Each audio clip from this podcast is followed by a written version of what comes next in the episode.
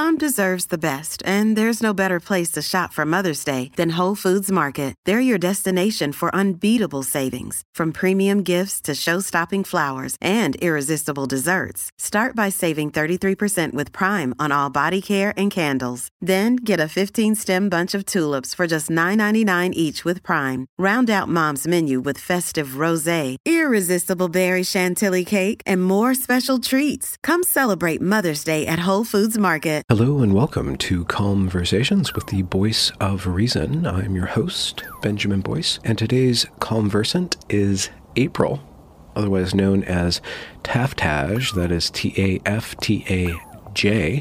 She is a male-to-female transsexual and is controversial for her skeptical nature and skepticism towards specifically gender ideology. She's also somewhat interested in dissident right-wing thought, and in this conversation we talk about her path of transition and her political ideation. I had a lot of fun speaking with April. You can find links to her work in the description. She streams on Twitch, posts on YouTube, and on the Twitterverse. Without further ado, here is April. When did you start getting involved, or at least plugging into the taco sphere or the internet commentary sphere? And where did you start at that point yourself? Yeah, so when I was 13, my mom hired like a philosophy tutor and a logic tutor for me from the local college, because I think she just didn't want to debate with me. And I would constantly like harass her. And I was like a big atheist. So I was like, Mom, I want to debate you on this, and I want to debate you on that. And I would just like, talk your ear off. And I think she was like, all right, we're going to hire someone to like talk to you. And so I had this philosophy tutor, and that really opened my eyes to political philosophy. And he was kind of a libertarian, so he made me read The Anarchy State and Utopia. And naturally, that made me a massive libertarian when I was 13 and an atheist. And I was big into that. And then I just voraciously consumed whatever political content I could, because I have this idea that if I bring ideas into my mind, if I let them contend with whatever idea is currently gestating there, the better one will win, and then I'll get closer to the truth. So I've just always done that, where I'm just constantly trying to find new and often like more controversial, edgier stuff, because I'm familiar with all of the usual arguments from. So you're driven by curiosity, but also by a sense of aesthetic taste, like our hunger is also driving it. Okay. Yeah, absolutely. I think it might be actually, it just made me think, there's so many kids that go to therapy when probably 80% should just learn philosophy and how to think critically rather than talk about their feelings. I also went to therapy. So. Oh, okay. So you had a smorgasbord. Okay. Yeah. I think philosophy was a lot more interesting, so I enjoyed that more. Yeah. I don't know where you want to go with the conversation, but there's so many places to go, right? Yeah. Yeah. I'm my tendency is to get personal, but I'll delay that until you bring that up. But I'm just thinking, wondering about the relationship between your mind and whatever psychological issues. Like, what do you think it comes down from being hyper intelligent feeding into other psychological issues? And I mean, why would you go to a psychologist? I mean, is it craziness, obsession, or just overthinking things? Or I have gender identity disorder for one. And then I probably have some form of like very aggressive body dysmorphia, which is very much connected and also transcending of the gender issues. And so I think both of those things have kind of tortured me all my life. I don't know if it's an intelligence thing. I think, anyone can have this. And oftentimes it's made me, I think, look inward, right? Where if I was afraid of going out and talking to people, well, I could just stay home and I could read a book, and I could, find this way to feel powerful. And the way to do that was to become adept at arguing and to feel like you have the best ideas. And you kind of transcend your physical body in a way from doing that, where you are the idea and you're able to exist as this kind of intellectual or this, you know, this profile on the internet that's anonymous and is defined not by its appearance, but by its ideas. And that was a very attractive prospect to me, I think. So it sounds like transition and transhumanism are kind of bound together in that you want to be something other than you want to rise above, you want to transcend that which you are on a coarse physical level. Yeah. I mean, maybe I don't want to couch it in like too grand of terms, because I don't know if it would like extend that far into a political field. Are you saying that you're not solving the mind body problem? Like just with your mere existence, because that'd be kind of cool. I don't think so, but that would be cool. I mean, I think that to an extent, like a lot of living and a lot of what I've had to do is like learn to exist in that level of discomfort. And this is an experience that I think most young people have to some degree, where there's all of these things you don't want to do. You don't want to work out. You don't want to eat healthy. You don't want to like practice your instrument or your foreign language or study. All of these things are struggle. They're all like painful. And our little monkey brains want us to just sit on the couch and masturbate and eat salty food. But you have to like go through that pain, and you have to like learn to love that process of being within your body and feeling its suffering in order to come to a better place, to become healthier, to become skilled, etc. And I think that transition is, there are echoes of this experience within that, where you have to learn to exist in your body, because if you don't, you can't function. And so you have to learn how to deal with that pain. You can't just transcend it. And that is something that is, I think, a lifelong process, learning to do that. Hmm. So you said all your life you've had some form of dysmorphia or gender dysmorphia. And so when are your first memories of that? Well, what did it feel like? First memories. It's always tough because like the brain will falsify memories, but there are pictures of me like very young, like 3 or 4, and I'm like wearing dresses. And, you know, I hear from my family, they'll say things like, yeah, it was just like very obvious from like an early age that like you had a very strong affinity for a certain level of presentation, and we're very interested in that. Like growing up, like being friends with girls, like there's this anecdote that my mom would tell me where I would show up at preschool every day and they had like a dress up section in the back. She'd drop me off, and like first thing I would do would like go to the dress up section and just like put on like a costume dress. And she'd like come back and she'd be like, you're not wearing your clothes. And I was, but underneath the costume. And she'd be like, what's up with that? And it's because I was doing this every day. So I think that there is probably something very deep seated in my brain that just has like a preference for emulating the women in my life. Okay. So the women in your life, not the feminine. So it's a mirroring, or it's rooted in your interactions with real life women rather than this ideal. That's what I think. I think that if I were in a different cultural context where like women didn't wear dresses, I don't think I would wear dresses. I think I would wear whatever women are wearing in that context. That's, you know, it's hard to say that for sure, but I think that's my best guess, especially because you see other people with gender identity disorder in other cultures, and they tend to do that kind of mirroring behavior. And, you know, when you're a kid, you don't have a sense of like the divine feminine, or, you know, you don't have a sense of this philosophy. You don't have a sense of even biological reality. You just see like, oh, mom does this. I want to be more like mom than I want to be like dad. And I think that's like, that's the child brain's understanding of it. Yeah. So that is like a positive move toward the women or the feminine, but there's also like a negative move away from the discomfort. What about the discomfort of being not a woman in your body? Did that arise suddenly, or was it kind of always there in the background? I think it arose when I got older. When you go through puberty, you suddenly become very aware of your body. Yeah. And I remember getting like a little bit of hair above my lips. And that was like horrifying to me, because I think that was like the first realization of like, oh my God, like I always had this thought in my brain. It was totally irrational. You know, when I was 11, 12, I would think, well, there's just no way that I'll grow up to be a man. Like that seemed crazy to me, especially because even then my presentation and the way that I interacted with the world was like very androgynous and, you know, intentionally so on my part. Like people would always confuse me for a girl.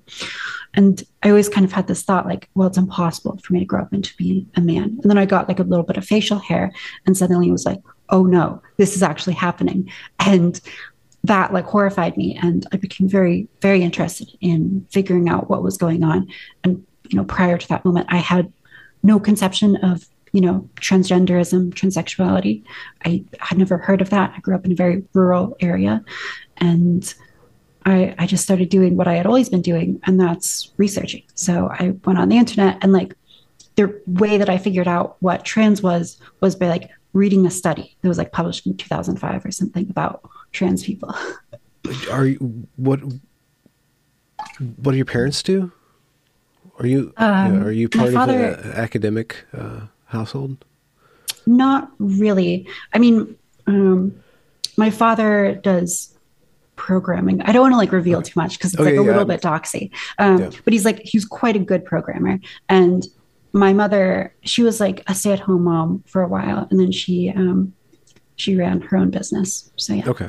So you arriving on the scene with this just academic mind wasn't totally. How did they deal with that? Because it could be a complete anomaly living in the rural, and then all of a sudden you have like this savant, or like, no, this is kind of part of who we are as a family.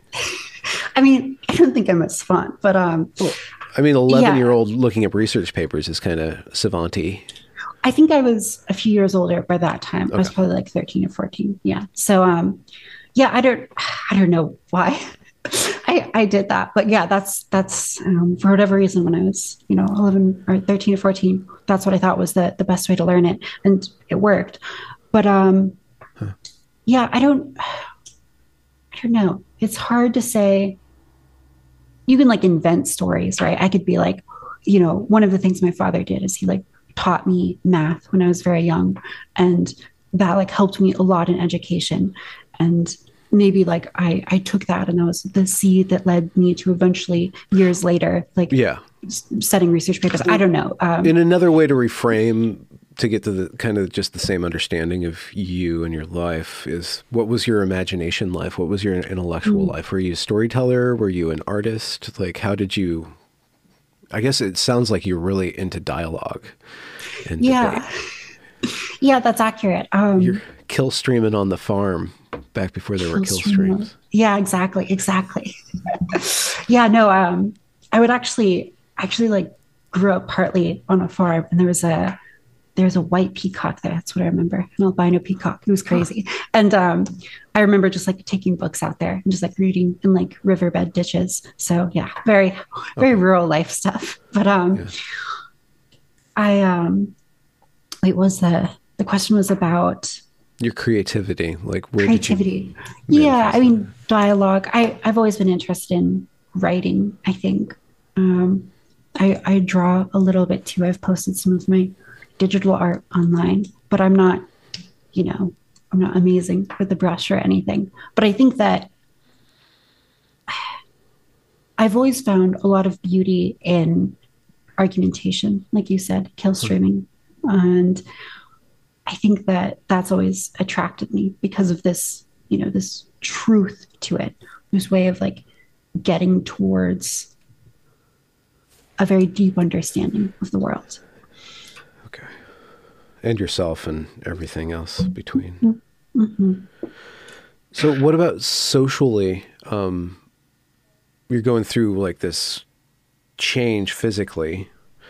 How are you plugged into the social world and people around you your age and how they're developing? How do you cogitate if they're on a different path than you, or are you the odd person out? Or I mean, shockingly, I did not get bullied really much at all. I think one person called me like the F slur for like a gay person.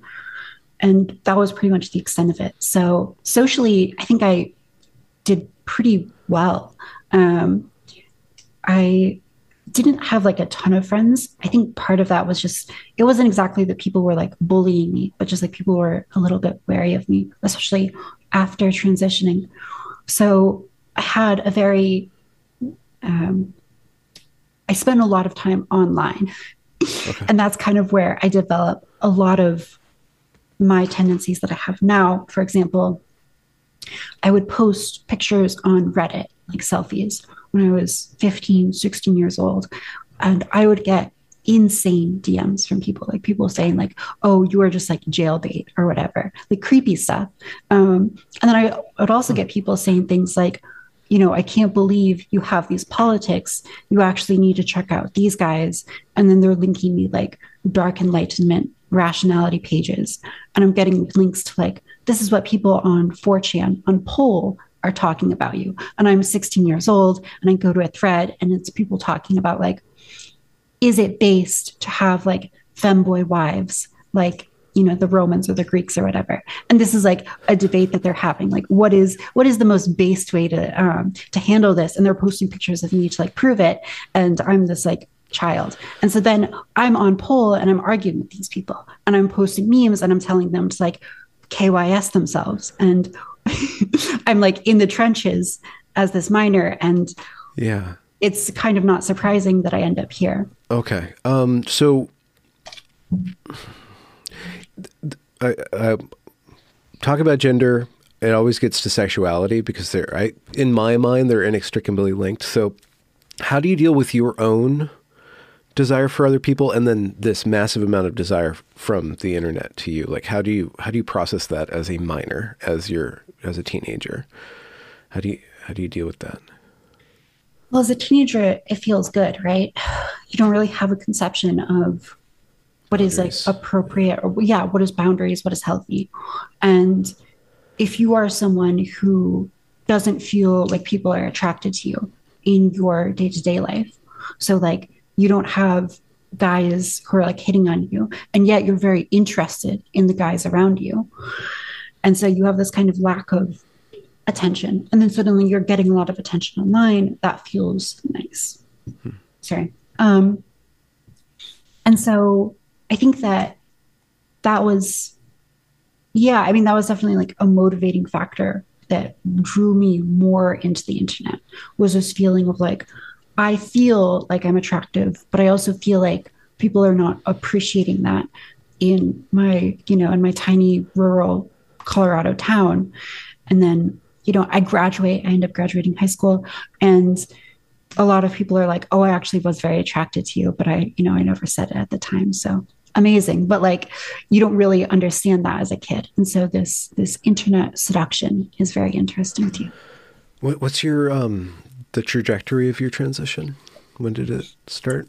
You said you stumbled came out when I was 14. 14. Yeah. Okay. And mm-hmm. What year was this? And world? This was 2014. 2014. 14. Mm-hmm. Okay.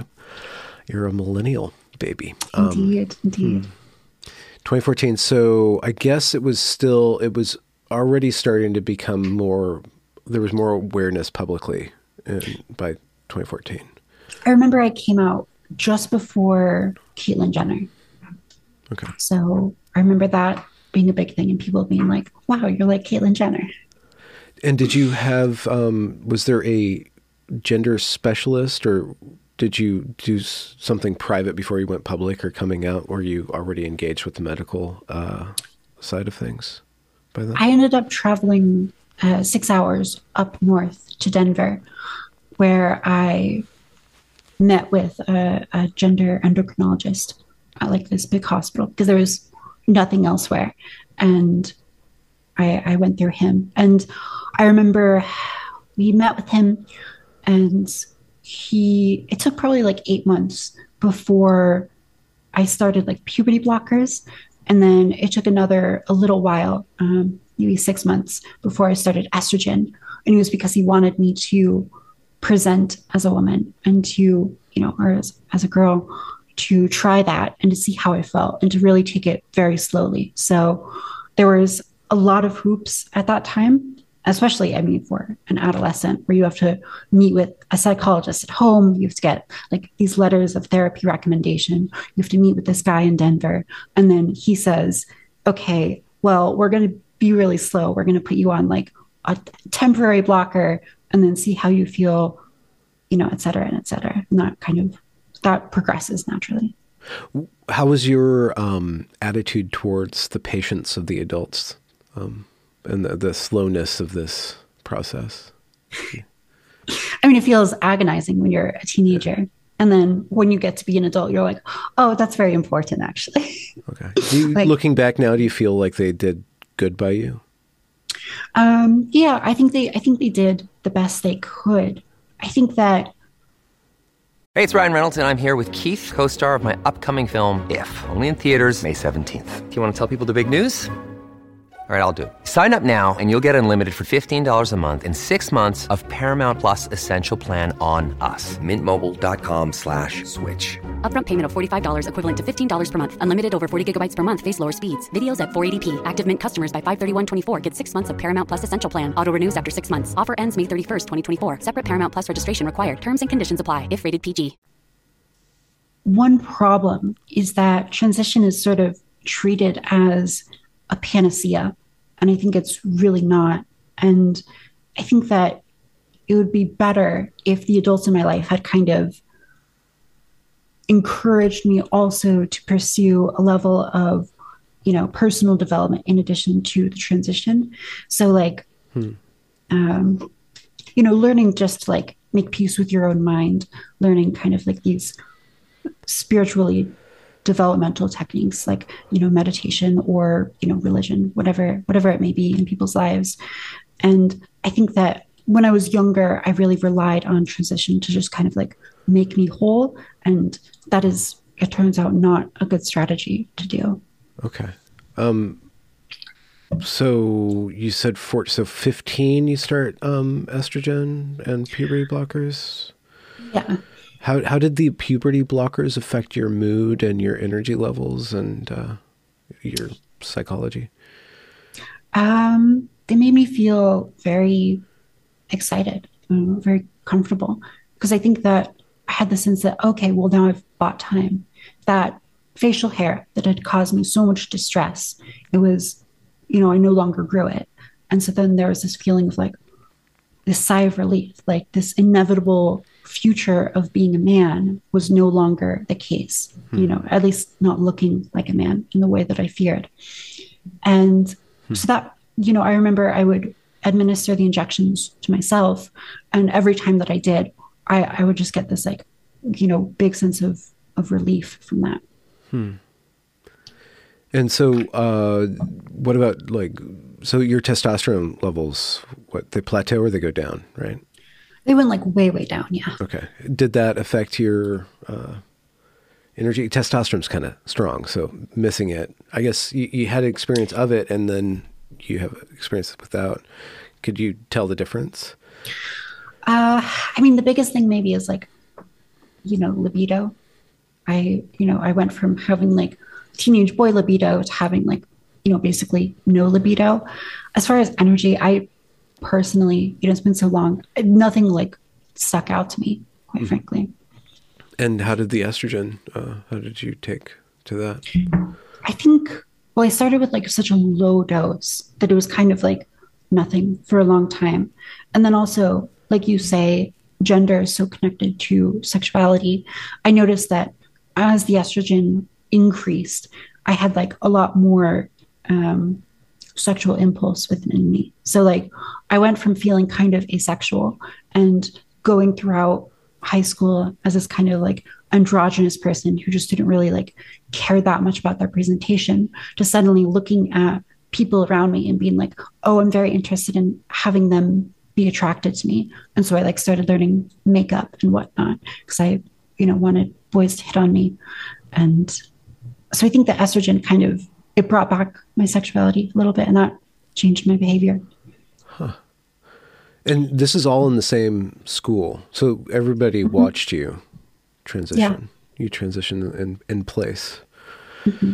How did you as a teenager square the puzzle? It's a puzzle. So there's heterosexual man and woman attraction, and then there's homosexual male, female attraction, and then there's, I guess, transsexual male to trans male attraction. So are you looking for a guy who's comfortable being gay but not gay, or like how do you find a mate in that puzzle? This sounds exactly like something my grandma asked me. Okay. Just like the way you phrase it. Yeah. So how do I say this? When I was transitioning, I think that like one of the reasons that I ended up transitioning, like I remember writing this down, was like the ability to date men who are interested in women.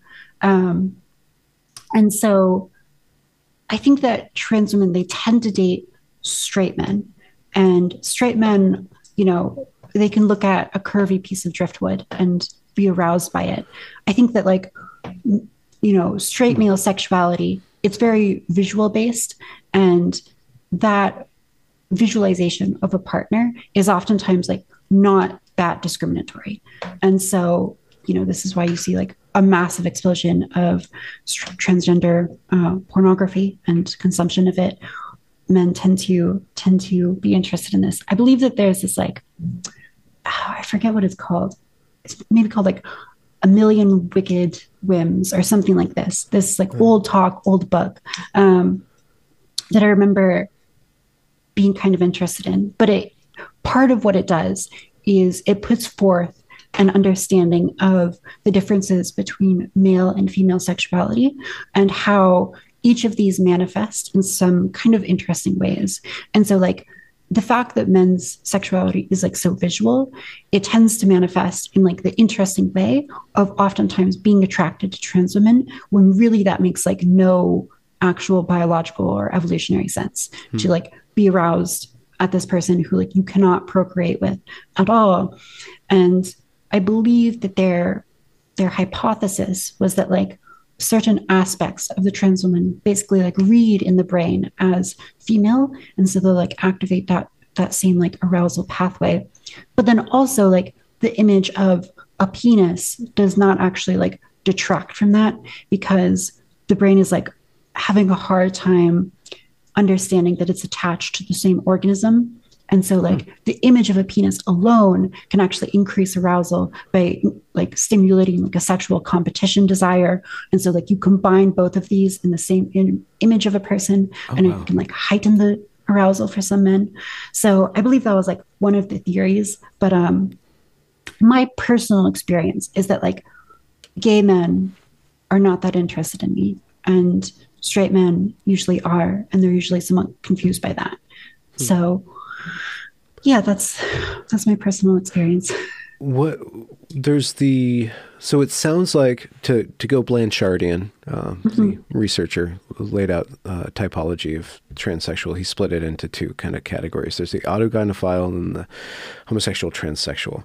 It sounds like you're more of the homosexual transsexual. Do you have an erotic? I'm really sorry, this is kind of personal. You don't have to answer it. Do you have an erotic relationship to yourself as a woman? Or is it less erotic? And because you've had a desire since you were very young to be. So how does your own like eros like interact with being as you are and becoming? Yeah. So very familiar with Blanchard's typology. I think that there's parts of it that I believe. So I believe that AGP exists, and I think that it exists in a lot of trans women. Personally, I think that AGP exists in me, but I don't think that it exists in the way that maybe most people understand AGP. So there's this surface level understanding of AGP, which is like you get aroused when you put on like women's clothes or like fishnets and stockings, that kind of thing. That is not my experience. So when I like get dressed in the morning, it's not an arousing experience for me. It never has been arousing to like wear women's clothing. But I am like, so I talked about my attraction to men. I'm also attracted to women. And I think that I do have this sense of like autosexual arousal. It's a little bit hard to pin down, but the way that I know that there is an element of that in my sexuality is that when I am imagining sexual scenarios, it is important to me to imagine myself and like how I look, and like whether or not I look quite attractive will increase the sexual interest that I have in that scenario, right? And so like if I am reading a story that is describing a sexual encounter, it can just describe like a partner. So it might just describe like, you know, you do this, you do that. Well, imagine that the story's in second person. And I'll find that interesting. But if it also describes like, and you look this way and have these features, that might increase the interest for me. And so for me, I think that there is some autosexual element to that, but it only really comes up during sex. Now, the debate around this is like whether or not this also applies to cis women. And it seems like it does in a sense. And so it seems like when you give cis women the same surveys for autosexual arousal as you give trans women, they score as being AGP. Now, I don't think that they're truly AGP, because AGP is this very unique situation where the person is not actually female. So like, I'm not actually a woman. I'm not actually female. Yeah. And yet my brain is like interested in viewing me this way, which is unusual. It's not unusual for like a cis woman to be interested in that, I don't think. Yeah. Well, I mean, it makes sense. This is kind of like a meme or kind of a right-wingish thought that a woman, there was actually an interesting thread. I think it was from some sort of dark enlightenment-ish kind of Twitter account about how on TikTok there's this phenomena called the POV or the point of view, like point of view when you do this and do that. And it's women doing that. Point of view, you missed your bus in the morning, or point of view, you work at Google. But it's not point of view. It's all about them. So they're inverted, and you see the phenomena of the selfie is basically a very feminine thing to do. Like you want to be attractive. You want to be seen as attractive. So in a, you know, any sort of romantic or erotic encounter, I think it is a component to be adored and to be worshipped and to be aesthetically pleasing is a part of the pleasure. So it makes sense. When a man is like that, then I think it can be not a paraphilia or anything like that, but when a man puts himself in the position of being the attractive one, it doesn't definitely be a paraphilia. Like, yeah, absolutely. Yeah. And it is unusual. And it seems like we normally have a different relationship to looking good than women do. It just seems like it. I don't know how to articulate it in the moment, but go on. No, I think you're absolutely right. And not only is that the case, but also if you have this paraphilia of autogynephilia, you might be aroused merely by the thought of yourself being like attractive, right? So the other partner in the sexual scenario that you're being aroused by might not matter at all, or might matter only a very small amount. And so I think that is very common among trans women specifically, that is like less common among cis women, where they might look at pornography or consume erotic material that is very focused on what their self-insert character is doing. And they're aroused by the idea of being that character, right? And the way that a man might be aroused by like imagining that woman and being like attracted to her, but doesn't necessarily need to imagine having sex with her to have that arousal. What are the ethics of transition from your point of view? And by that, I mean, another personal question. I guess I would have to assume a lot to even about your moral framework to even properly ask this question. So I guess I'm going to ask the question, then you can try to figure out what I mean or fill in the blanks there. But you were given a body, your body had a natural path and you are modifying that path. Like, so you're making an intentional impact on your own health, on your own body. And I guess in a Western liberal point of view, you should be free to do whatever you want, but there might be actually, you're kind of responsible for your living entity. So how do, what are the ethics for you? Yeah. I mean, if you believe that your body is a gift from God, yeah, and that like it is your responsibility to take care of it for, you know, the future, then I don't think you can, I think it's very hard to justify transition. I'm a secular person, so I don't believe in God. I'm an agnostic, but, the way that I view it is kind of the way that I view like the people who take steroids and who like make their bodies huge and who are big into like bodybuilding. And I've watched a lot of their content. It kind of fascinates me because I really see myself as like the same side of the, or, you know, the other side of the coin to them. And that coin is like this like male desire to change and modify your own body. And they're going in one direction with it, and I'm going in the other direction with it. And theirs can be like very, oftentimes very destructive. Like a lot of these guys, they're dying at 40, and it's not through, you know, suicide, not like an active, you know, they're not shooting themselves in the head, but they are like destroying their bodies and their livers in order to achieve this kind of physical perfection, this ideal. Yeah. And I think that that is like a very relatable thing to me, because I remember being like young and thinking about all of the things that I could do, right? Yes. Like I could, you know, become a pianist. I could, you know, perform at concert halls. I could do this or that or that. And one of the things that interested me was like this ideal of like beauty and like, how do I embody that? And that fascinated me because it's such a hard problem. It is so difficult to modify yourself. And we are in so many ways bound by our bone structure and by our physiology and our sex and all of these things. And so that seemed like a very ambitious problem to me. And so I think that was one of the things that interested me. So that's kind of how I see it, as this kind of personal quest or development. What I think is important about that framing is that it's not a life or death thing. Like, I don't need to transition to live. And I think that a lot of people have been sold this lie that like transition is necessary to survive. And if you don't transition, you're going to kill yourself, or your children are going to kill yourself, etc. And I think that's like a very destructive way to view it, because you are basically putting the person in this position where they're fragile. And if they don't do this thing, they're going to be destroyed. When the reality is you are not fragile. You are actually very resilient, and you will survive with or without transition. And you will survive whether or not people gender you correctly or not.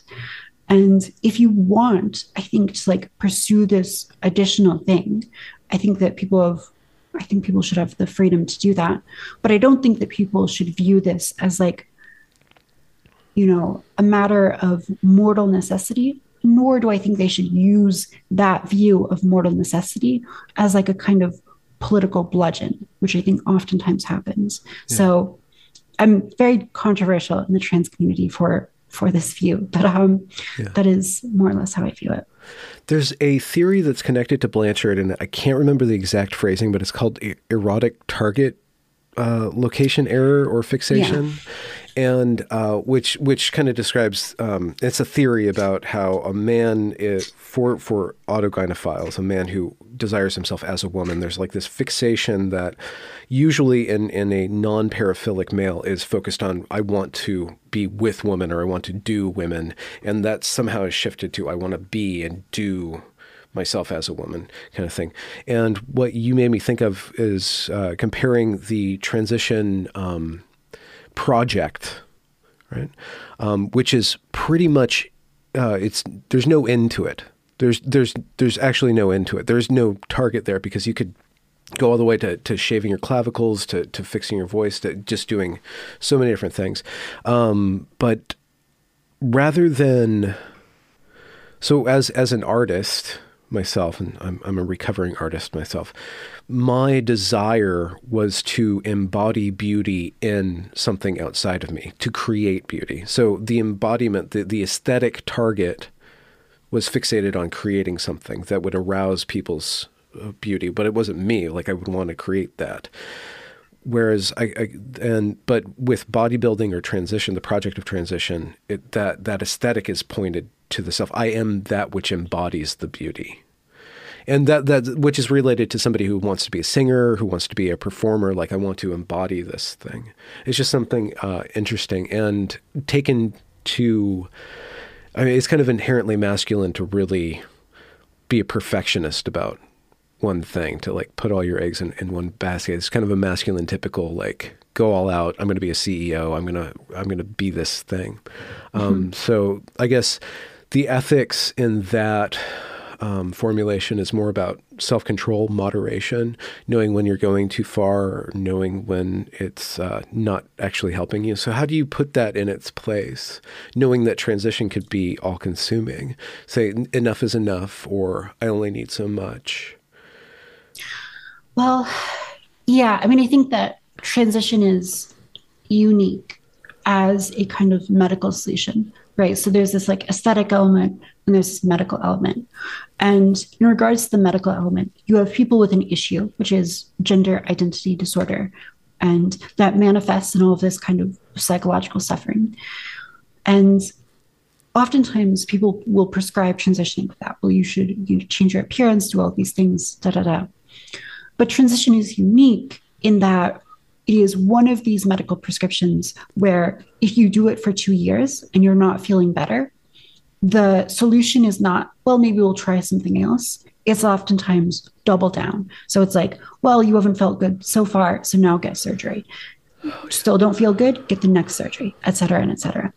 And this is kind of like very deeply pernicious because you can trap people in this medical cycle where they're not getting better and they're convinced that the way to get better is to keep going down the same path. Okay. So that I think is very dangerous. I think that if you are pursuing something, you know, because you have been misled to believe that it'll fix you and it's not, you can kind of get stuck. In regards to an aesthetic pursuit, I think that is kind of, it's a different question, but it has a similar answer, which is if you are pursuing some sort of change and you are doing the same thing over and over and you're not getting a result. So like people who will get a nose job and they'll get a second nose job and a third. And it's because they have this vision of like the perfect nose in their mind. And it turns out that every time you modify the nose, you can push it in that direction. You can also push it past that direction, but it's very hard to actually get it exactly on. So I think you have to understand that you can't necessarily reach it, and that at a certain point you're doing damage to your nose. So, I mean, maybe that's just like obvious life advice, but like you got to accept a certain level of imperfection with these things. Mm-hmm. And then plus you add age to it. So if you aim for something, and then you're going to age, you're just going to have to accept yourself at some point. If that's not always operating in the background or an anchor, you need an anchor at some point, either solving a problem or reaching a plateau. Yeah, no, so this is a very good point. And it is something that I want to talk about. I think that earlier I said that I wish adults in my life had given me something else to work on, some sort of personal development or fulfillment. I think that's because there are all sorts of things that people can orient in their life as their goal or their meaning. Yeah, nature. Exactly. And people can choose to worship like beauty, right? Make that their orientation, and they will pursue that and they will destroy themselves in that pursuit. But ultimately, it can be like a very fruitless goal because in pursuing beauty, you find yourself always to be too ugly, always falling up short. And the same is true if you pursue money. You always feel poor. So I think that it's very important to orient yourself towards something that is transcendent. So religion, I think, can be one of these ways to do it. There are other ways to do it. I think people who are very into like Stoic philosophy or, you know, Aristotelian ethics, these are all good ways to orient yourself towards the transcendent. So I think that, like, to the extent that you pursue beauty in your life, it cannot be your source of meaning. You have to get meaning from something that is beyond yourself. Yeah, or the beauty has a purpose.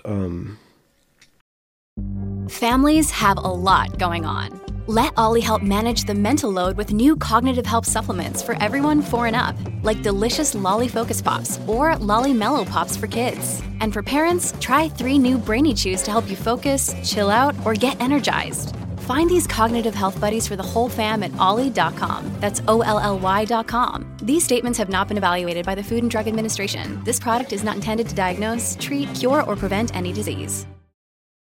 Look, Bumble knows you're exhausted by dating. All the, must not take yourself too seriously, and 6'1" since that matters, and what do I even say other than, hey? Well, that's why they're introducing an all-new Bumble, with exciting features to make compatibility easier, starting the chat better, and dating safer. They've changed, so you don't have to. Download the new Bumble now. In some sense, like... one becomes beautiful to attract or to be attracted to somebody that they love, and the beauty facilitates or serves something higher. The love, you know, you put everything in service of something higher. Yeah, exactly. So, like, you know, I don't think there's anything wrong with, like, making yourself look beautiful if making yourself look beautiful is one of the ways that, like, enables you to feel comfortable going out into public, being pleasant with people, you know, developing like connections and, you know, building your community and doing it in a way where you're not, you know, smelling like you haven't showered in 40 days. Maybe that's not the best thing, right? I don't think that's like vain to do, because I think that ultimately, like, what you're doing is something very positive and pro-social. Yeah. So beyond transition. Intellectually, so we started, before we got sidetracked into your personal life story, we were talking about Sargon and you know, your relationship with the internet. People are like saying, like, you're like the based femboy. How do we deal with you? And like, oh, you should read Dark Enlightenment stuff. So what is your intellectual development, your political development, and through high school? Did you end up going to college? I did go to college. Yeah. What did you focus on? Business. So, oh, okay. Yeah. Everyone was like, why aren't you studying philosophy? And I was like, philosophy is not going to get me a job. But I think that business has kind of turned out to be a very good source of study for me, because so much of the optimization that we see in the world is occurring in the private realm. And I think that understanding economics and the organization of these corporate structures, which, you know, I think it's Yarvin who was saying that, like, the Industrial Revolution was really like a corporate revolution where people developed this like way of engaging with each other, holding each other liable, and getting people to coordinate their efforts. And that turned out to be extremely efficient. And so this kind of systematic understanding of business is something that I've transferred into my understanding of politics, trying to understand what is the optimal structure for a government, and how might that work. Okay.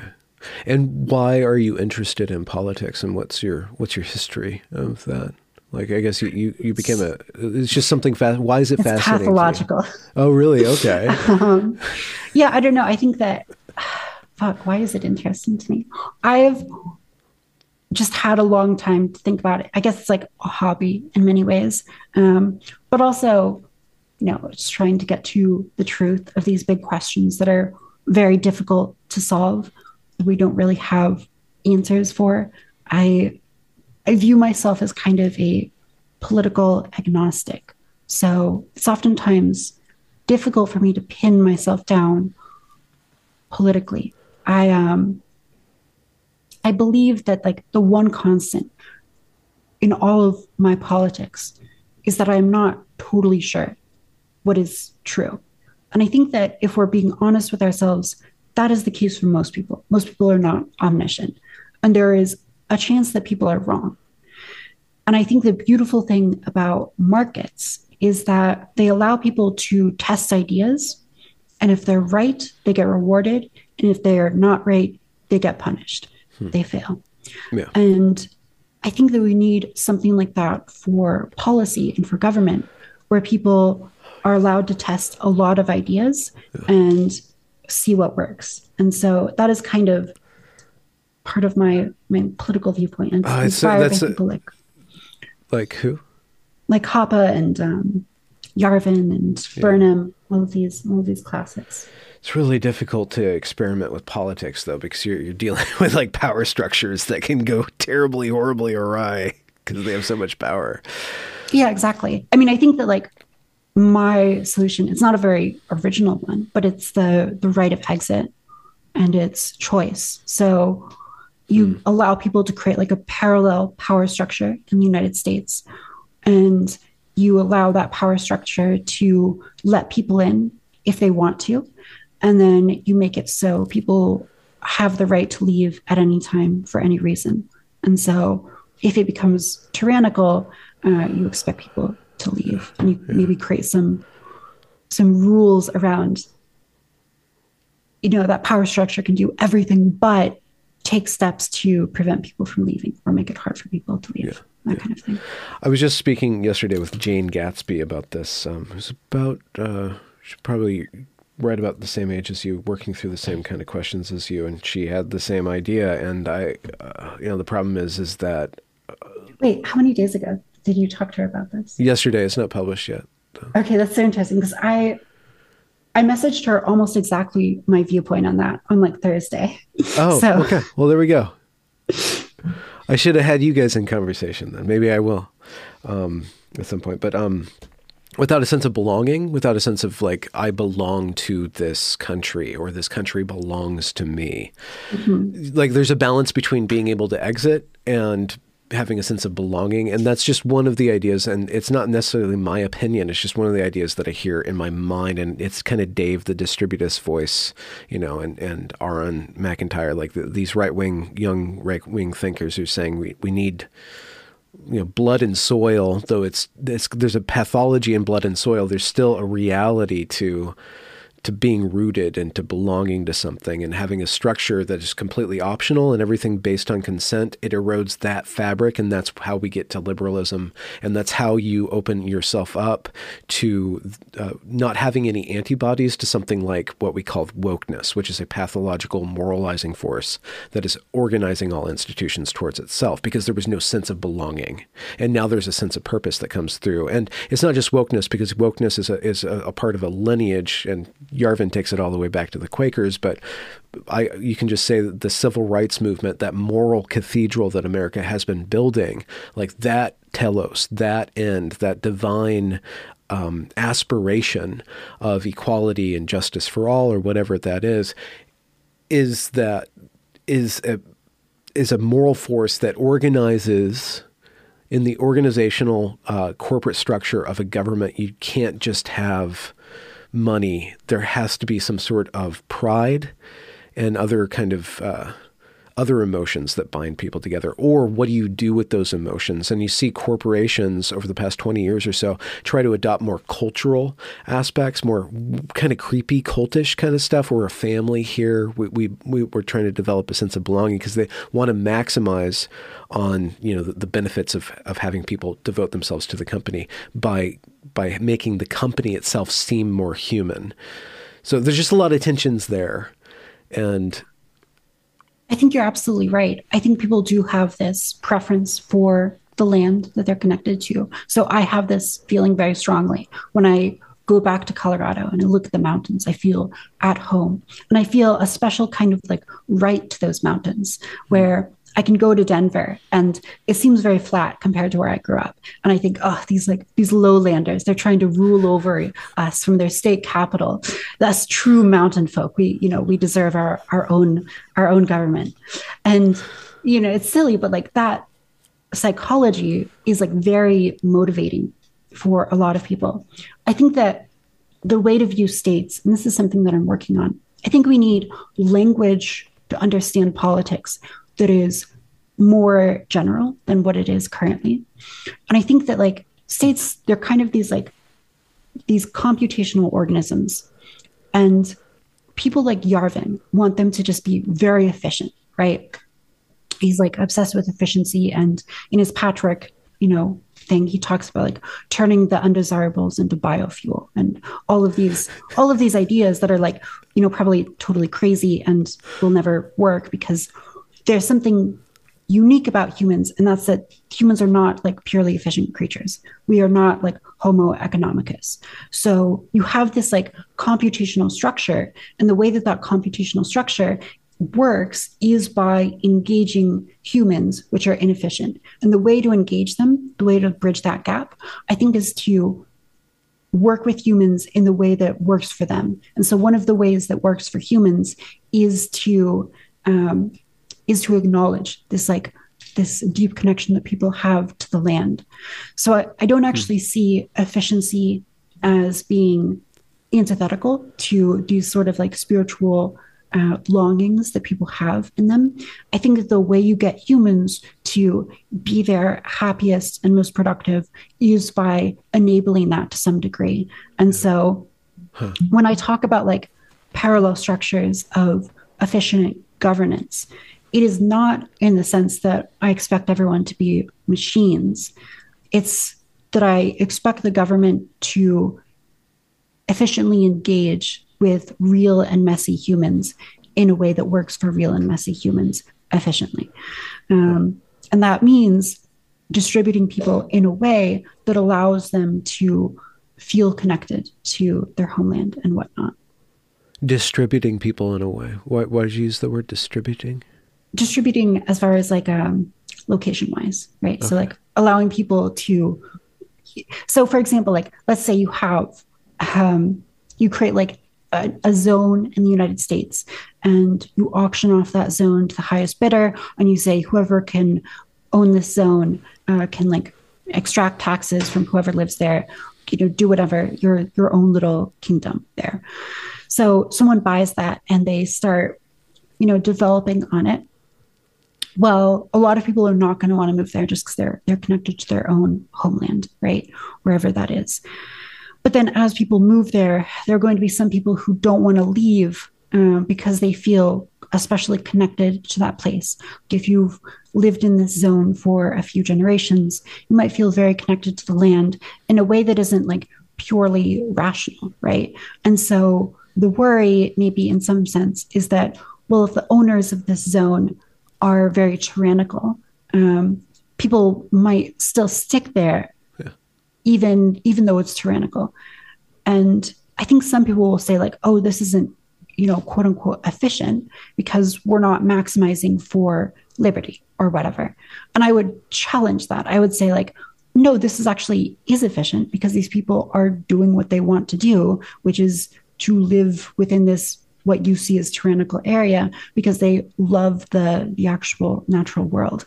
I don't think that's necessarily a bad thing. Like if people are staying where they want to stay, they ought to be able to do that.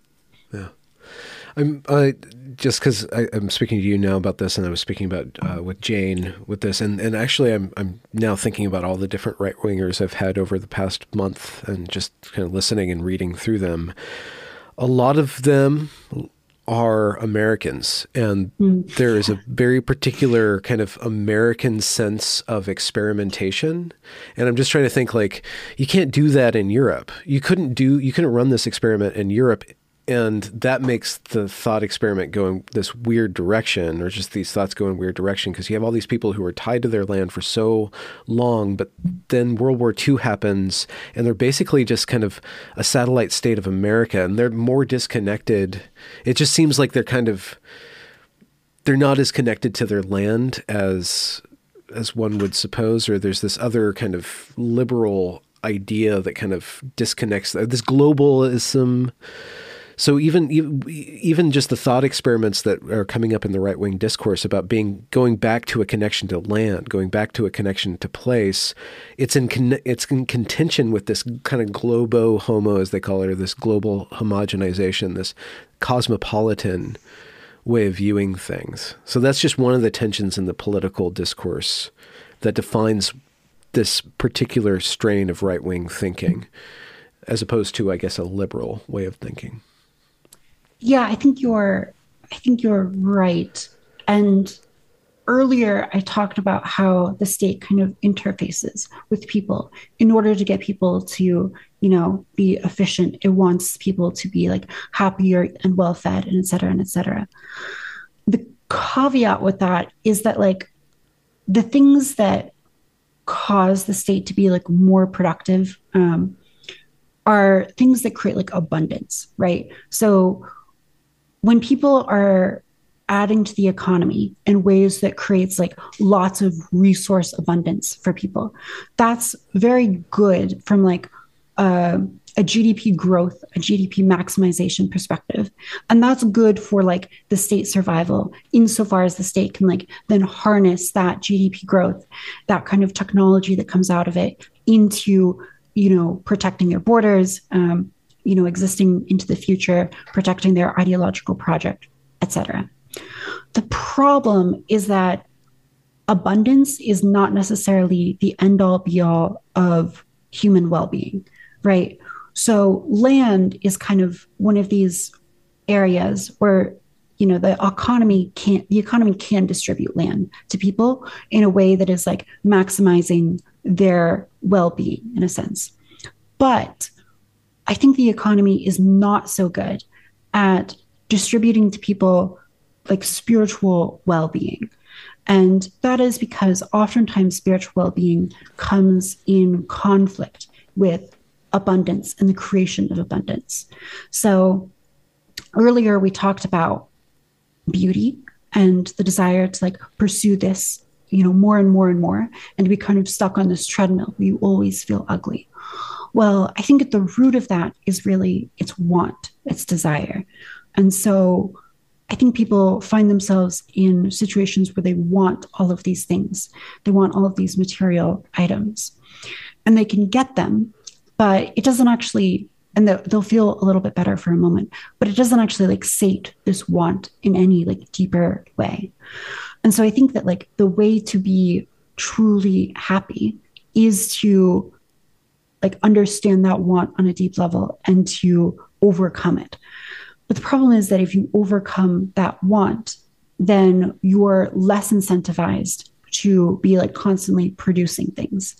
And so this is actually like not so good. If you imagine like two countries, one, everyone is like a great consumer and they're constantly trying, they're on this like treadmill, this rat race of like producing things, consuming things.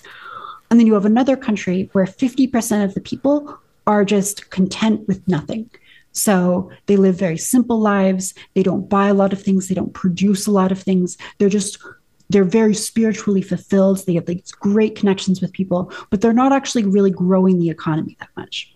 Well, then you look at these two countries, project them out, 100, 200, 1,000 years, which one's going to be a lot bigger and have a lot more technology? It's going to be the country with people who really want things, right? Mm-hmm. And so want has simultaneously driven the creation of pretty much every fantastic and wonderful and beautiful thing, technology-wise, that we have. So like, we have lights because someone wanted, to be able to read in the dark. People, have all of these great microphones and et cetera, because ultimately there's this like want at the heart of that to have the bigger and better thing. Yeah. Of course you can come up with like a few inventions where that's not the case, but like broadly speaking. And so I think that there's this like fundamental tension, and that tension really comes from the fact that like survival of the political organism is not always the kindest to the entities that make up the organism, in this case, humans. So I think we run up into that tension, especially when you get to the right wing, these thinkers who are really asking deep questions about what it means to live a good life and to live a spiritually fulfilled life. And I think that the answer to that is different from what is going to create the greatest state. And that's an issue. But in my life, I kind of approach that with a sense of acceptance and almost a little bit of nihilism. I see this as, on the long scale, a process of entropy. And that is inevitable. It is, or there's a caveat to that, but like entropy is inevitable. The state growing and becoming more efficient is an evolutionary advantage for the state. And that's not necessarily best for the human, but I think that what we can do as individuals is try to move the state in a position where it is simultaneously creating abundance, but it is not so tied to that abundance that it isn't, that is unable to allow people to seek spiritual development. Yeah.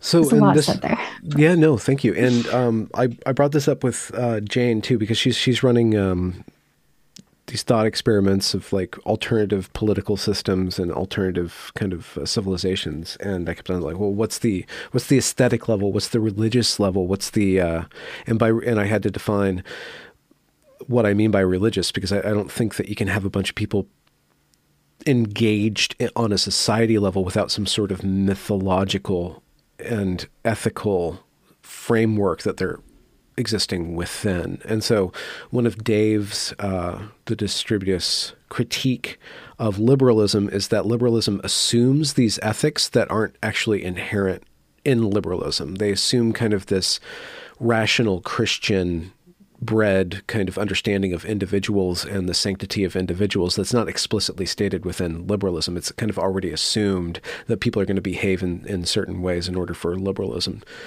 to run. So when we engage in these conversations about dealing with the state and what everything that you were just saying was the relationship between spiritual entities and this, I guess one technical word is egregore, or this non-human superhuman entity called the state, like this corporation, mm-hmm. this mass of people that has a completely different, spiritual vibration of its own as opposed to the individuals in it. And the way to balance those things is some form of codified mythology and ethic. So that's what I think. That's just my proposition. I don't know. I don't have anything to prescribe to any given things. I don't know how we participate in a pluralistic society without the more radical factions eventually taking over.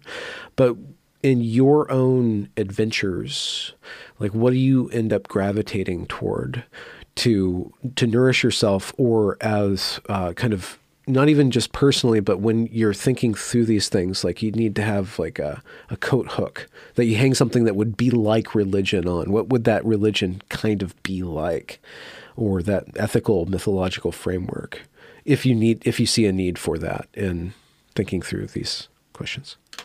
Yeah, I mean, I do see a need for that. The unsatisfying answer is that I like don't have a specific book that I can point to. I try very hard to ground myself in the people around me and the relationships that I have with people, and I try to be good to them in, all the ways that those Christian ethics that I'm kind of steeped in demand one to be good. And I think that is like a big grounding point for me. So for all the craziness online, I am very fortunate to have a very strong relationship with my girlfriend. And I think that a lot of stability in my life kind of projects outward from that. So like, I've also worked very hard to develop a lot of friendships, and I've got my ring of people. And now I'm working harder on trying to also develop more of that like community relationship. So like I'll do charity work with my girlfriend, planting trees, or just going out and trying to feel like connected to the place where you live in. And I see all of that as kind of spiritually nourishing for me. I think that is something that I have to develop as I continue to get older, especially as someone who often feels like it's very difficult to connect to traditional religious institutions. And like I said, I'm agnostic, so I don't have this like driving impetus. Whereas, you know, if I believed in the Catholic God, that would be a very simple answer then, in a sense, because it's, well, you go to your church and you listen to your, you know, your spiritual guidance, whether it be a rabbi or a monk or whoever. But in lieu of not having that, I think it's very hard to build something because you're so vulnerable to the biases of your own mind. It's so easy to build an ethical system that just allows you to do whatever you already want to do. Mm. And that's something that I am really aware of in my life, where not having like a strong cultural connection or religious connection to a pre-existing faith that I could throw myself into and accept the precepts of, and know that at the very least, I'm not biased by my own psychological preferences. And instead I'm going off of, you know, the received wisdom of many, many generations. Not having that, I'm in kind of a vulnerable position, but I think also recognizing that you develop what you can. Yeah. As long as one is humble in their agnosticism, and because I'm functionally agnostic, not actually agnostic, but I'm functionally agnostic because I can suspend my belief. I can take my belief off. You know, it serves its function, and I have it, and it connects me to tradition. It connects me to the world and the order, but I don't need to bring it into everything. I don't need to use it to intercede on behalf of me connecting with any given thing. But not having roots in a tradition, you are free to think of all these different things. You're free to be agnostic. If you're humble in that, like, and you put it out very well about knowing that that's limited, knowing that your biases are going to, you're going to create your own God, you know, you're going to, then you're probably going to put yourself in the center of it, you know, because you don't have some other force kind of restraining you, and you don't have the process of tradition, thousands of generations fiddling with these lines of thought. Being in between all these different beliefs in this kind of postmodern pseudo superposition allows you a lot of freedom of movement to play around and stuff. But at some point, the question is, will you need a place? Will you need a sense of belonging? Will you need something greater than the experimental, the postmodern, the superposition? Will you need a position, a house, a home? And from what I hear and what you're saying is that you are already aware of that and acting out that need by connecting to human beings, to connecting to doing good works, you know, and being a real person and putting the burden of that, or investing yourself into being with and being in communion. If you're struggling to lose weight, you've probably heard about weight loss medications like Wegovy or Zepbound, and you might be wondering if they're right for you. Meet PlushCare, a leading telehealth provider with doctors who are there for you day and night to partner with you in your weight loss journey. If you qualify, they can safely prescribe you medication from the comfort of your own home. To get started, visit plushcare.com/weight loss. That's plushcare.com/weight loss. plushcare.com/weight loss. With others. Yeah, I think that's right. I also think that to some extent, culture, society, we need people who are willing to exist in that superposition and to very much challenge old norms. I think that is the way we grow and adapt. And I think that as an individual, it'd be very good for most people to find that home. But I also think that the people who don't find that home, the weirdos of the world, I think it's oftentimes those people who are the first to advance new ideas, new ways of thinking that the culture then can react to and adapt in small ways. And if it's working for, you know, some people, that will ripple out. And I think that's why these old cultural institutions are so powerful. They're so powerful because after thousands of years, they've chipped at what is working and what is not working. They've survived by kind of like a last man standing process where like all of the cultures that didn't have effective ways of being for their followers, you know, died out or didn't grow as big. And so the ones that were most successful were the ones with all of the prescriptions and policies for people that allowed them to be, you know, very fulfilled and very productive and so on. And so I think that like either way, I think both of these people, both the rebel and the square, they're both important. Most of science and progress, it is advanced by people who make these small but deeply important improvements on ideas that already exist. And then I think that there's like some percentage of people who are totally crazy, and 99% of totally crazy people are just totally crazy. And there's not much more to what they're saying. Yeah. But I think it's in that 1%, those people who are willing to challenge norms and who are also brilliant, who really push things forward. So I think people need to be, in some sense, comfortable with challenging norms when they can truly understand why those norms exist. And if it works, it works. And if it doesn't, those ideas disappear. The one possible advantage over time on the right, whatever that means, is that you have these radical weirdo thinkers, a handful of them, and they don't really align much. They're actually very messy. If you look at right-wing Twitter, and by right, I don't mean just like conservative Fox News, geopolitical, federal government level. I mean like the theorists and the memers, you know.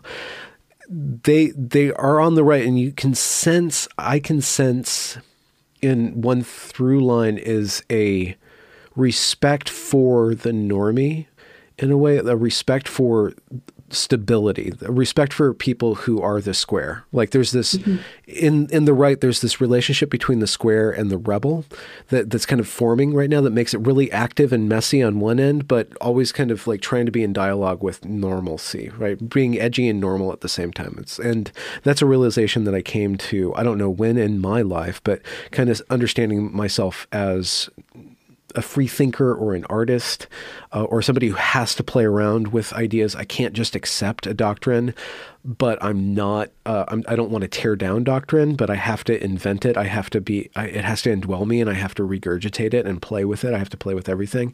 Is that my entire existence, the realization is that my entire existence relies on people who can accept normality, who can be stable. Because without them, the world, I wouldn't work in the world, and the world wouldn't work with me in it.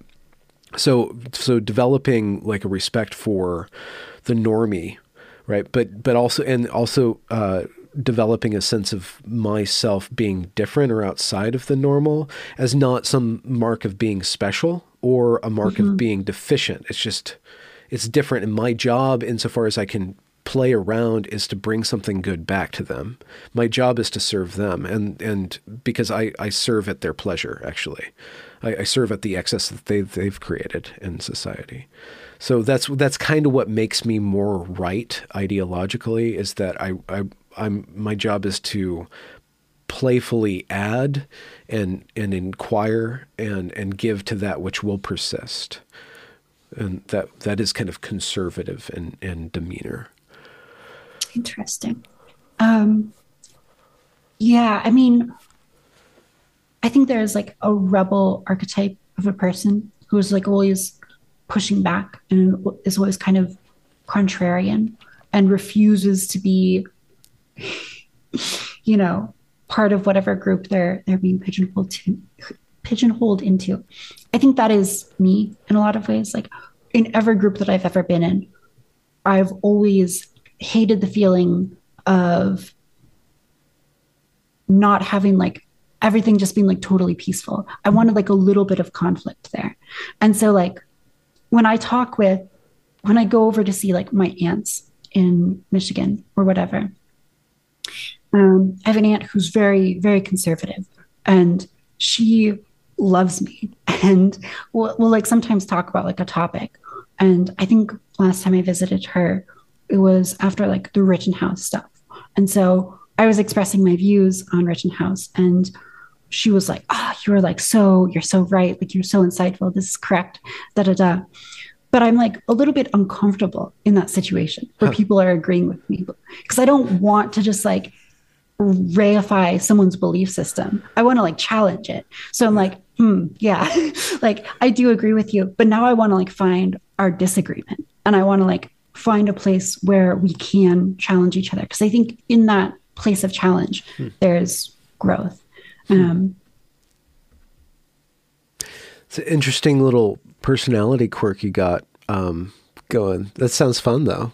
Sounds like you have it under control, right? Or do you go around like decimating everybody with your gadflydom? I used to be much more argumentative in like every relationship that I have. And now I'm not so much like that. What was it that kind of changed you, or made you wake up, or modified, caused you to modify your relationship to that behavior, that tendency? Just a lot of annoying people. I don't know if it was one moment, but yeah, just be like, damn, I argue a lot, and sometimes people are upset by that. So, yeah. So you're softening with age a little bit. I think so. Just a little bit. So what is your ambition then? What do you want to do? What do you want to build, or what are you building? What are you working on? What's your project? I'm really interested in this physicist.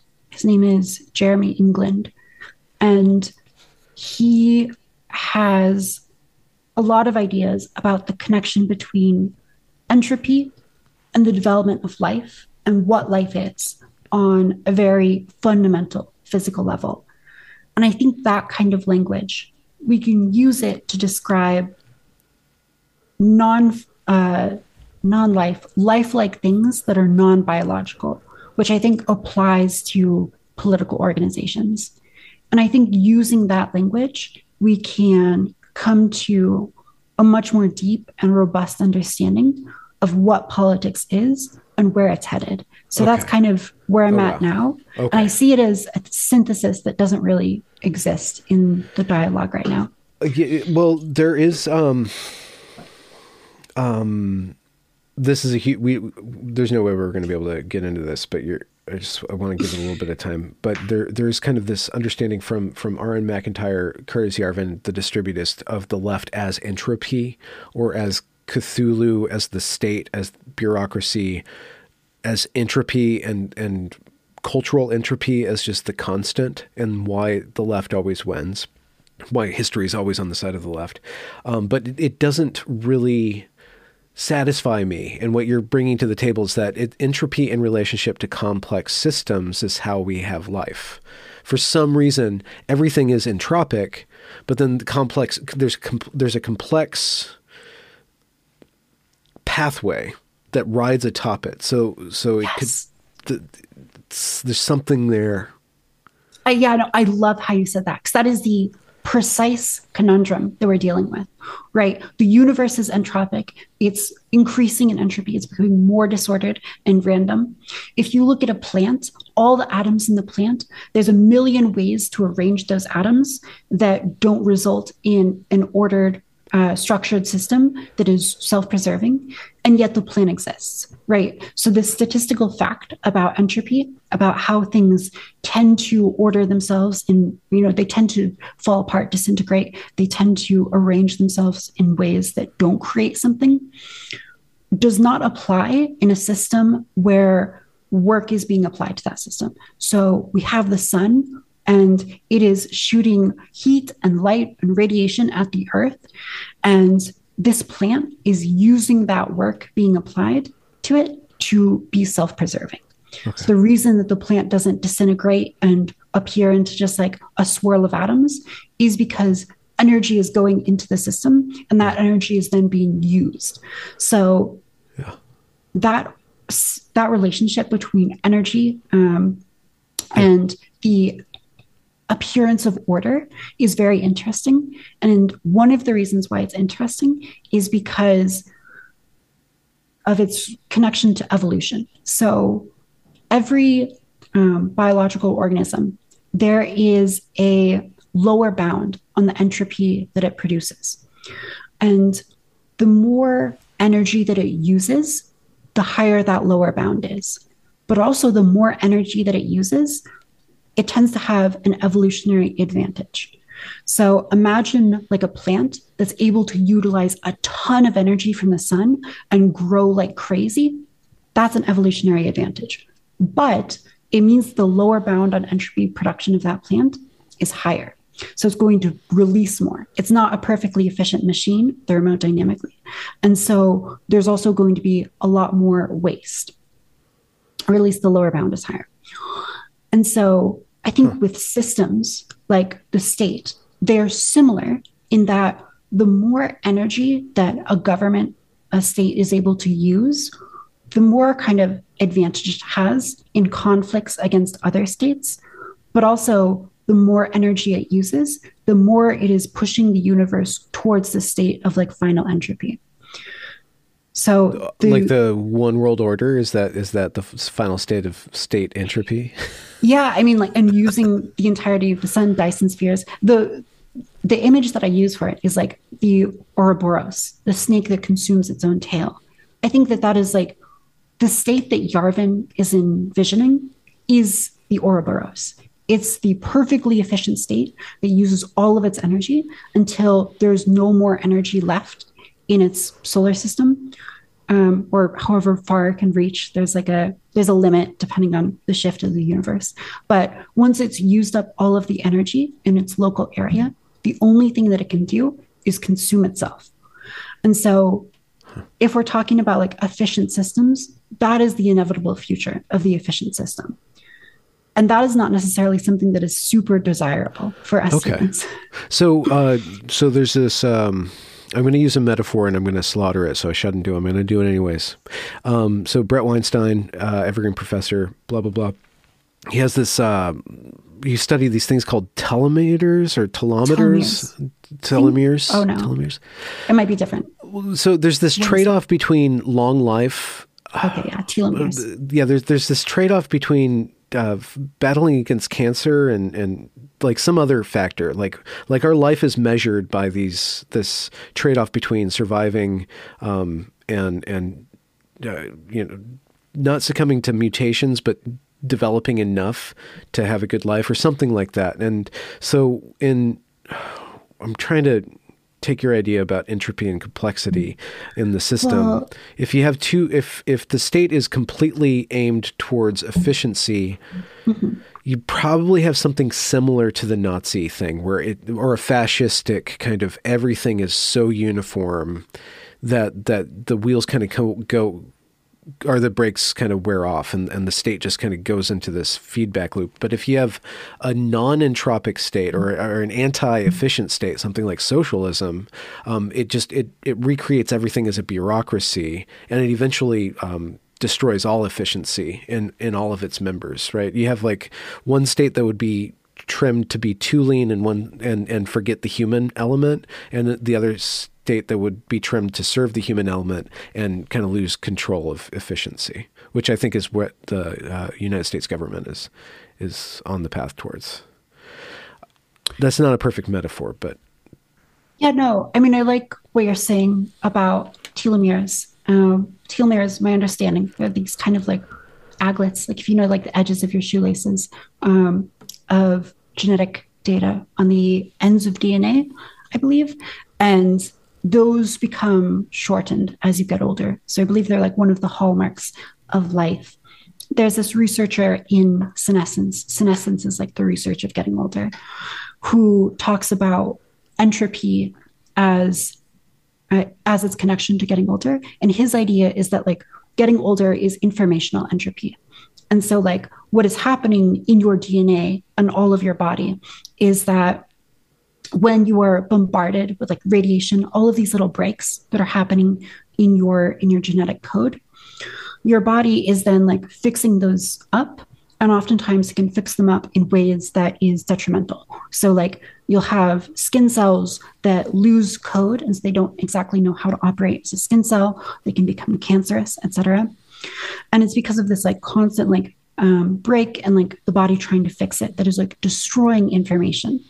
And I believe this happens at the epigenetic level. So you have the genetic level, and that is like your DNA. You can actually clone someone who's like 70 years old, and all of the DNA information still exists within them.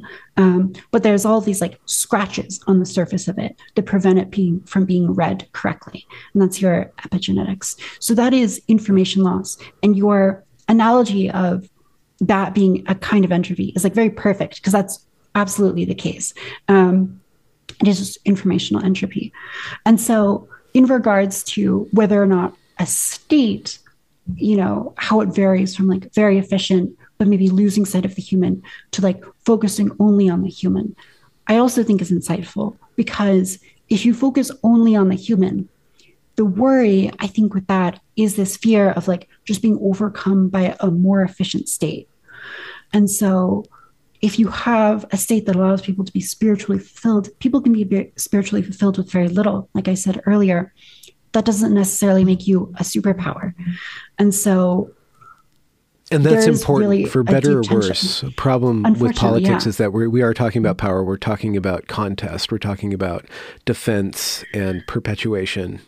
Well, the liberal state too is very efficient, but it's a byproduct of that efficiency is abundance. So it creates a lot of stuff for people to consume, but it doesn't actually have that spiritual fulfillment. Yeah. And I think that's what people are running up to, both on the right and the left. And liberals will say things like, look how much better, you know, life has gotten for people. Look, you have like an iPhone now, right? And that's true, you have abundance. And you have abundance because the state is very, you know, the economy is very efficient. I'm using the state like in a very broad sense here. But like the economy is very efficient. It has all of this innovation. But what is that actually doing for you? And that's what I think people on the right, especially the spiritual kind of right, are asking. And also what socialists and communists are asking. Yeah, yeah. And so the modification within the radical left, and I hate using this word. I woke up this morning thinking wokeness, and I just don't want to use that fucking word anymore. I'm so tired of the word, but it's so goofy, but it's like, I just use it too. So I apologize. What it is. It is what it is. But that trying to install that religion into a state, and that religion is a secular religion. That religion is very Christian in a whole lot of ways, very like serve the needy, you know, like this ethos that you can see deriving from the Puritans, or having a lot of hallmark similarities with the Puritans around how it regulates other people's behavior, the call-out culture, the cancel culture, all of that stuff, the high amount of judgmentalism going on in that. And then the fracturing of society into identity. I don't know how that works into it, but that's just something that's being installed into the state.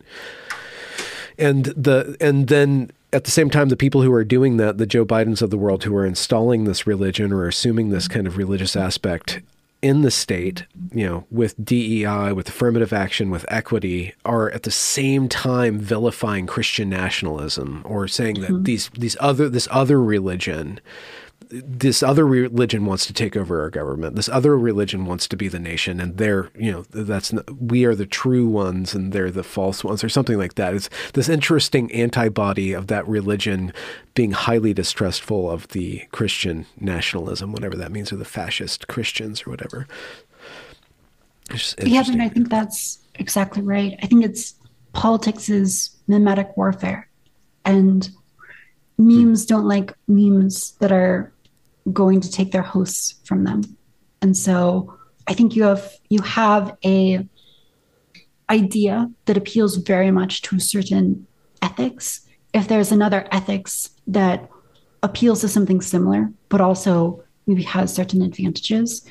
So like, I think Christian ethics have advantages over woke ethics, in part because I think woke ethics are like very like bigoted in a deep way, right? They're very discriminatory. They tend to reward certain like classes of people in order to like keep them within the fold in ways that are probably not good for everyone in general or for, you know, the culture, the society. But the Christian ethic, I think, has advantages over that because it doesn't necessarily do that. There's a tangent that we can go on, but I think that like the impulse for a lot of progressives is to use like this position of power to just like kill the baby in its cradle and to stamp things out before they can get big. And I think that progressives, they enjoy conservatives who are like a little bit crazy and who are like easy to defeat in a way, in the same way that like humans, we're going to cultivate crops that are easy to grow, that produce abundant food, that nourish us. These, you know, corn is like, it is a species that is very biomass successful, but actually has no power. And I think that like, if you are someone who's very progressive and you want to have like a one-party state, if you want to like control things truly, what you want is for your opponents to be corn. You want to be able to have them grow, but be very easy to like just swipe down with your scythe.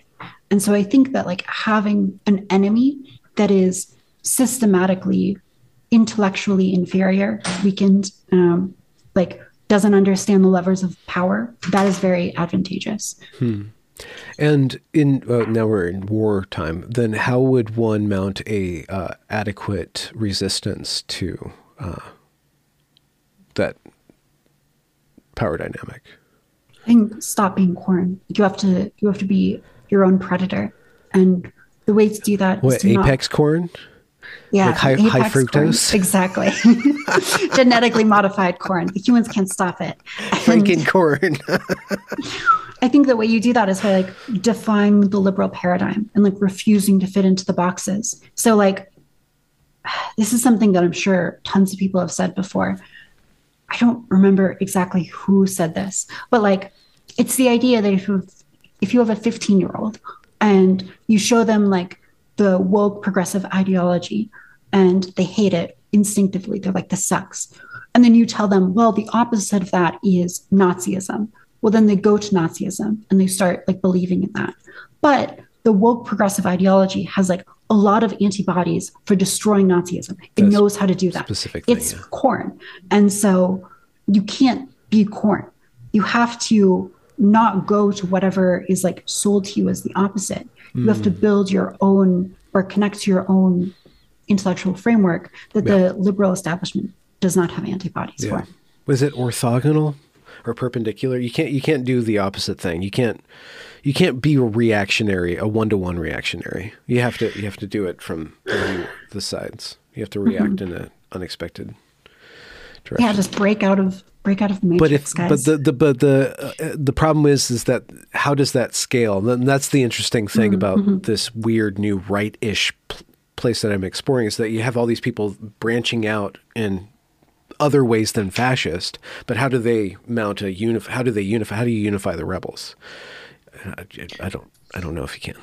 Yeah, I don't know if you can either, because sometimes their goals are just like so different. I mean, I think one way is maybe to just like chip at specific issues. So like James Lindsay, I know that he has his own like pet projects and his own issues. It's all like the critical theories, but he also disagrees with like the dissident right in a lot of ways, and they get into little spats about things.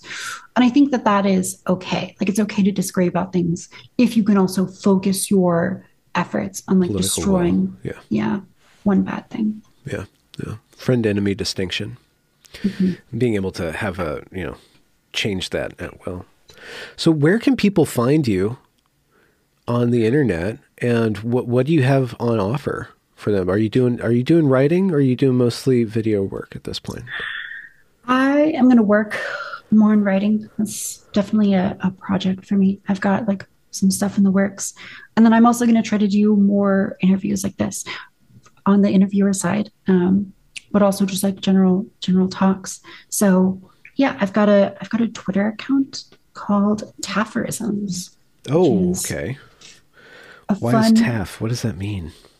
I I always get this question. I just chose it very randomly. It used to be like an acronym for something, but I've forgotten what that is. So yeah.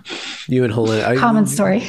Your generation, and we saw it coming. My generation saw this, like, okay, my generation is going to take up all the regular names on the internet, and then you can have all these kids with these crazy names, and then they can't change them because like there's no way. So you're just like, I was just watching your names. Charlemagne interview. And you're like, where do you get that meme? And he's like, I just thought it was cool. I was a gamer. Yeah, it was my game attack. It's like, yeah, that's relatable. So yeah, I go by Taftaj, and then some people shorten that to Taf. And aphorisms are like short little quippy statements. So it's a pun. So and cool. So what is your content about? I think we've kind of mapped it out, but like, how would you summarize? Like, what are you doing? Like, what do you want to be presenting? What are you working on? Like, what is your domain, generally speaking? I talk a lot about trans stuff. So maybe like half my tweets are me being like, saying something borderline transphobic and getting into trouble with trans people. And then another half of my tweets, maybe like a quarter, are me being like, I fucking hate communists. Like, why are these people idiots? And then there's like 25%, which is like me being like, this is some intellectual, you know, right-wing piece that I read or some science. And those get like 25 likes, but that's what I'm really interested in. So that's what I'm going to try to work on. Boy, Hooters gone based. I don't know. I'm sorry. I don't mean to be disrespectful. There's something very memeable about your position or your superposition in the meme war. Do you inhabit that with Grace? Do you like being? I guess you said that you kind of like being contrarian or just out of the. I think so. Expectation. I like disagreeing with people. Yeah. And I like being unusual. I like merging some of like very feminine aesthetics sometimes, like the way that I decorate my room and stuff, and the way that I present myself, with sometimes just like very out there, schizophrenic, male-brained political positions. Schizo posting. Okay. Yeah. Awesome. So, on the video front, so you talk about your Twitter, you have a YouTube, and what are your plans for that for this year? You said interviews and stuff, or do you Twitch stream? I do. Okay. Mm-hmm. I dual stream. Okay. And that's fun. Is Twitch good? It is fun. I've never done Twitch. It's little blood sports. It's full of very left-wing people. So, and it's also the moderation is very left-wing. So you have to be very careful. I can look. It looks like if you just Google Taftaj, the second link is my politics Twitter.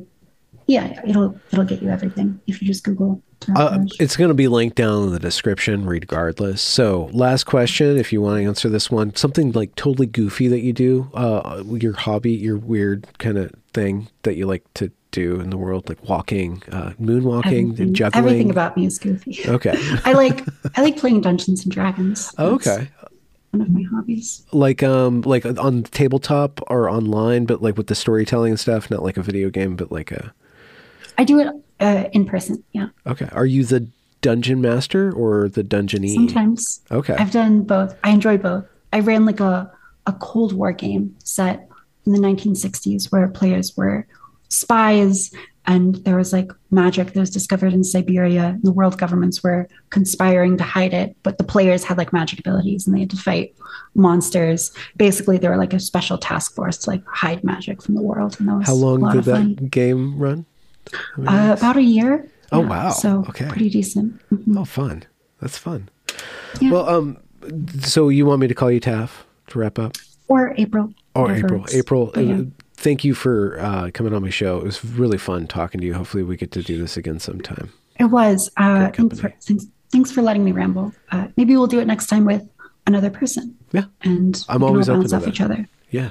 I have fun doing that. Let me end.